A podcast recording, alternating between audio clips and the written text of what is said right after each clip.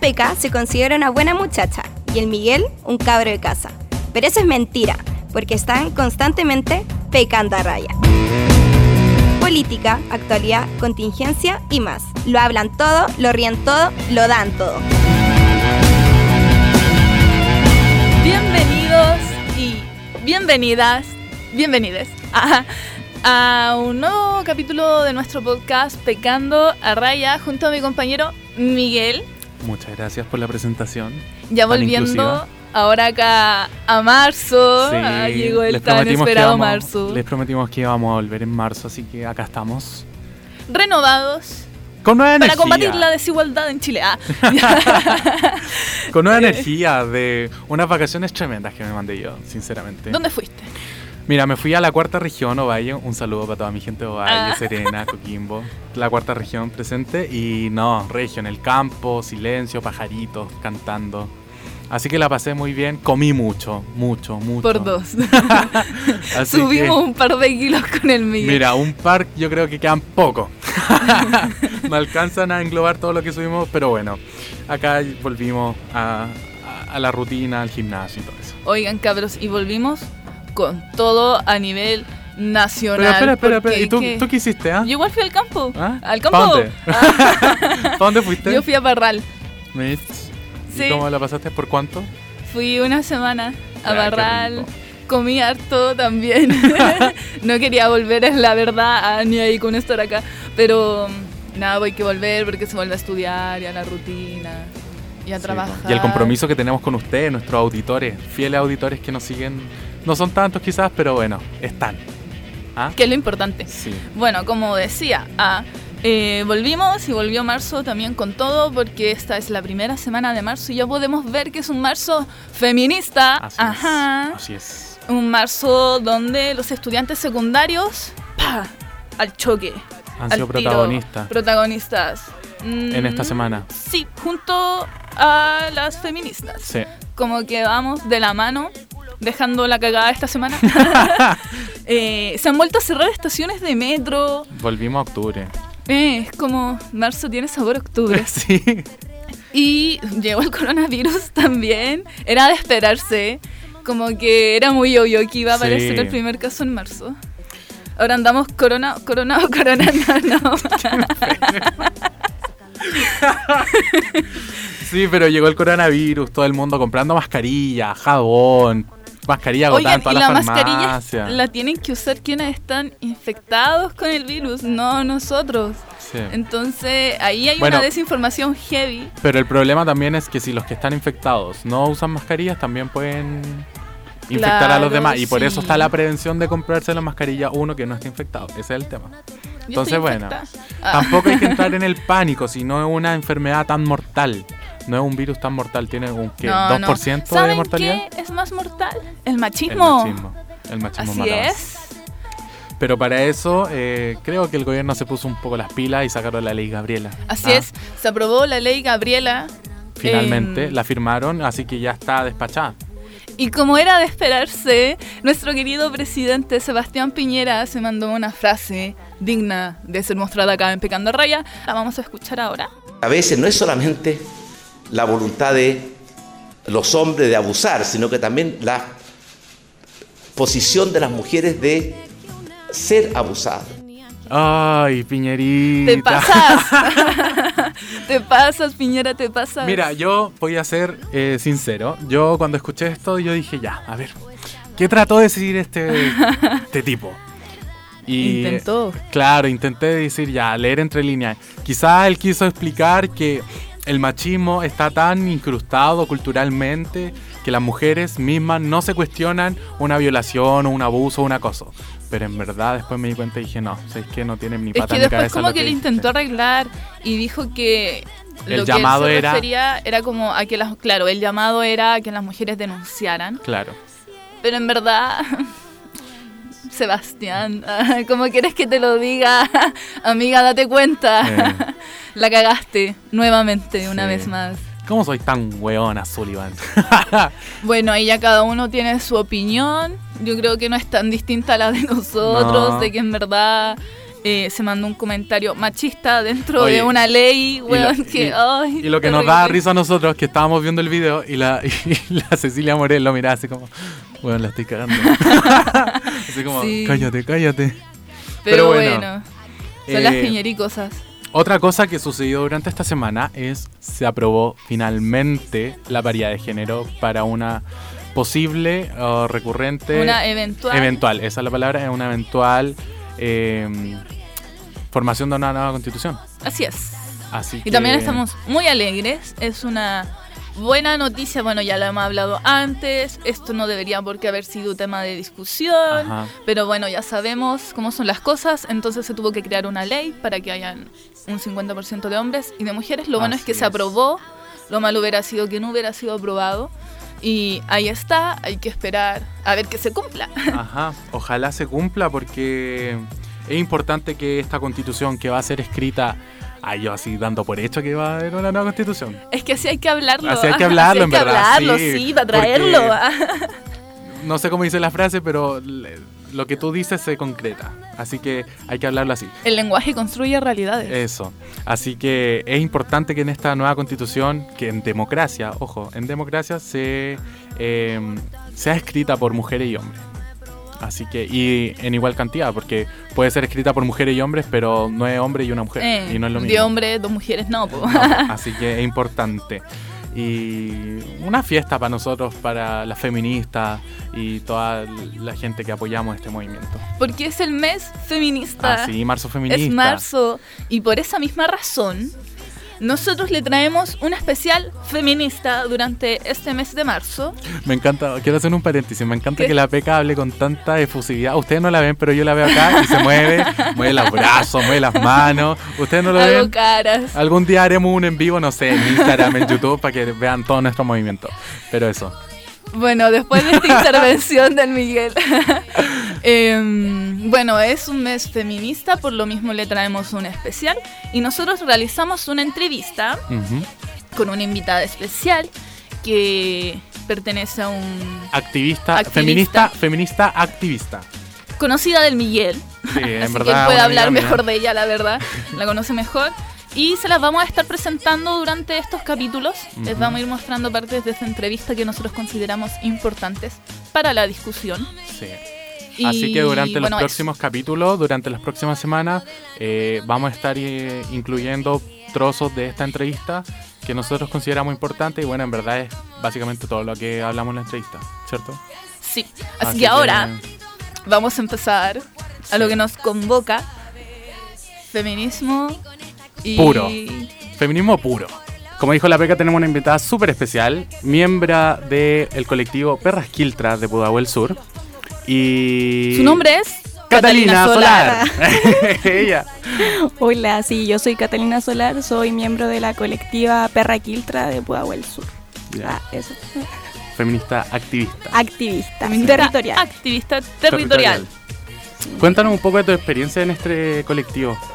Eh, muy igual como contar cómo nació la colectiva quizás Mm. primero. Eh, Fue bacán, se dio un espacio súper como amigable y como de sororidad, eh, porque nos juntamos con la colectiva Las Tesis.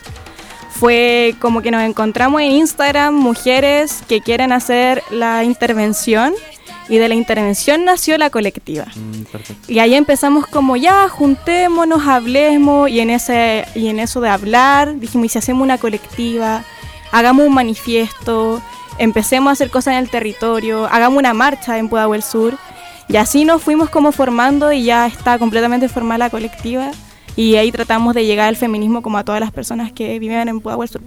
Entonces, ¿eso quiere decir que el colectivo nació como aprox en noviembre? Claro. Pero la mayoría de las personas que estamos en la colectiva somos igual como jóvenes, entre comillas. Yo la joven. Eh, y eso principalmente hay como de 15 hasta 28, 29 años como participando activamente en la colectiva. El- la colectiva de ustedes la forman mujeres y disidencias. Sí. Porque hay otros grupos feministas o colectivos que no, no permiten la entrada Que de son hombres. solo mujeres. Solo mujeres. Claro, E incluso otras que ni siquiera mujeres trans. claro. En Ya nuestra colectiva sí hay trans. Ya. Y nosotras creemos que, claro, pues que lo trans ha sido completamente em, olvidado, es como la otra, Mm. que nosotros no la encontramos así, pues, o sea, ya sabemos de que murieron mujeres en Pudahuel por, por mismo, por ser lesbiana o por ser trans, ha pasado. Entonces, como dejarla de lado sería extraño en nuestro feminismo que queremos llegar en verdad al territorio. Y si en el territorio hay trans y hay disidentes, importante llegar a ellos también. pues, No hay que cerrarle las puertas a ninguna persona tampoco. Sí. Incluso por lo mismo, cuando hacemos como intervenciones, la hacemos, claro, intervenciones o cosas como separatistas, pero encuentros también que no sean separatistas, porque también hay que llegar a ese hombre que es un como un machito y que pueda entender realmente como qué está pasando. Porque lo que al final se busca es combatir el machismo. Entonces, lo que hay que hacer es lograr que ese hombre entienda realmente que está mal, que se está equivocando en varios aspectos de su vida. Claro. Y es necesario, a mi parecer, que si bien uno se organiza como un colectivo feminista, la idea y el fin sería llegar a ese hombre, Claro. para que haya menos machismo. Eh, es- Si al final eso es lo que se combate. Es cierto eso, pero también hay que pensar que las mujeres no son la mamá de los hombres. Y no son como la profesora para que le estén diciendo, oiga, eso no se hace. Tampoco es eso. Por es eso. como, eh, si tenemos una intervención, no vamos a ir a buscarlo al, ve- a la, al vecino Claro, a la la casa. manito. Hola vecino, ven a la intervención. No, es el llamado. le vengo a hablar de lo que es el feminismo. no, no, Nica. Em, pero si llegan y quieren sentarse a escuchar, bacán. Incluso igual tratamos como de no ser academicista en el territorio, siendo de que quizá hay mucha gente ahí que ni siquiera terminó cuarto medio. Entonces no podí llegar a hablar, no sé, de Simón de Beauvoir Mm, a Pudahuel claro, Sur cuando nunca la gente quizá ah, sabe que el feminismo en sí en, en un principio. Mm. Entonces, por ejemplo, con las abuelas que hay en- allá, eh, hacemos como taller de bordados, que sabemos quizás y fue muy criticado como de seguir perpetuando esto como de la mujer que tiene que bordar. Pero mm, así se llega, po. o sea, la señora fue criada así y en el bordado... que viene siendo al final estrategia. Porque Claro. si se realiza un taller de bordado, a esta abuelita que, pucha, ya a su edad le encanta el bordado, Mm, se ha hecho bordado toda su vida, onda, si lo sigue haciendo es porque le gusta, eh, y es su pasatiempo, le va a llamar la atención y va a llegar y ahí se puede dar el espacio para introducirlo un poco a todo lo que se está dando, para también orientarlo un poco en el contexto social, en la época que estamos viviendo, que no se dio quizás antes en su generación o que ella no tuvo la oportunidad de participar en algo así cuando fue más joven, Mm. que quizás vivía en dictadura. Claro. Incluso eso es lo que nos decían, que ellas se juntaban siempre a bordar y como vieron ese como taller de bordado, se juntaron amigas abuelas y fueron a bordar. Incluso ellas nos enseñaban a bordar a nosotras porque no teníamos ni idea cómo bordar en verdad. Queríamos hablar solamente con, con la señora y se dio como un ambiente súper bacán porque se dieron cuenta de cosas que antes no se habían dado cuenta. Mm. Y insisto, como quizá eh, empoderarnos de lo que habitualmente ha sido femenino y no porque bordar es como habitualmente de mujer, hay que dejar de hacerlo si te gusta. O sea, si el hombre quiere bordar, bacán. Si la mujer quiere bordar, bacán. También. Si la mujer quiere ser constructora, bacán. Y si el hombre igual, bacán. Como que siento que eso también está como... Que viene parte de lo que significa también romper con los estereotipos y los roles del género. Y claro, por ejemplo, hay actividades que nosotros tenemos como clasificadas como es de mujer, pero no quiere decir que tampoco no lo pueda hacer un hombre o que porque es de mujer y uno es feminista lo va a dejar de hacer. En verdad como que algo personal y tratándome de como Mm. de no hablar como por la colectiva es que yo siento que se ve como, como un movimiento y el feminismo es, un, es mi vida. Claro. El feminismo me cambió la vida básicamente y es una teoría filosófica, una forma de vivir. Yo vivo un estilo de vida. Claro, Por eso uno se declara feminista. Es como cuando uno se declara cristiano. claro. También tienen estilo de vida. Pucha, tocando la religión, que tú decías que quizás es como una religión, pero es por dar un ejemplo. Claro.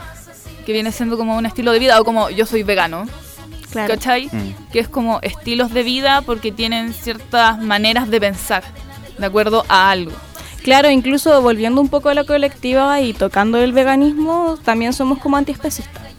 Tratamos de Bueno. que si hacemos una, un encuentro sea como llegar a todas las personas y llegando a todas las personas del veganismo.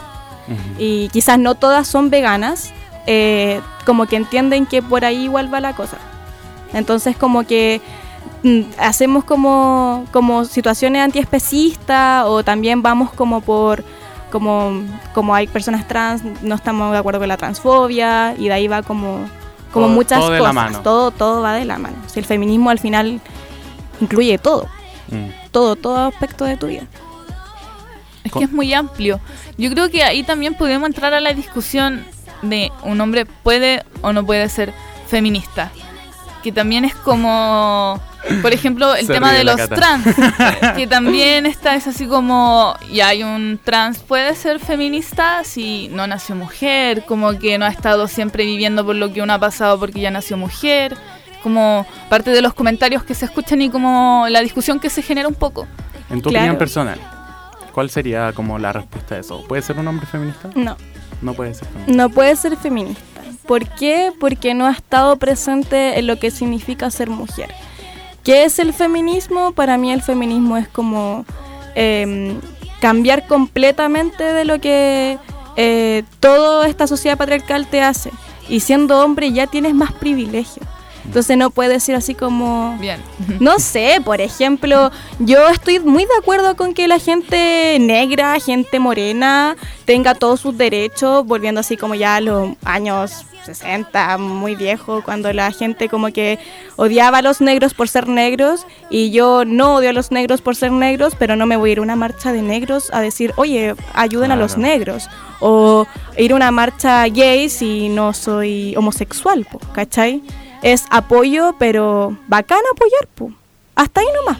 Es como apropiación cultural, lo que se le ha llamado últimamente. Exacto, o sea, no sé si en verdad es eso como tal, porque mm, es que es apropiarse de algo, no sé si es como una cultura.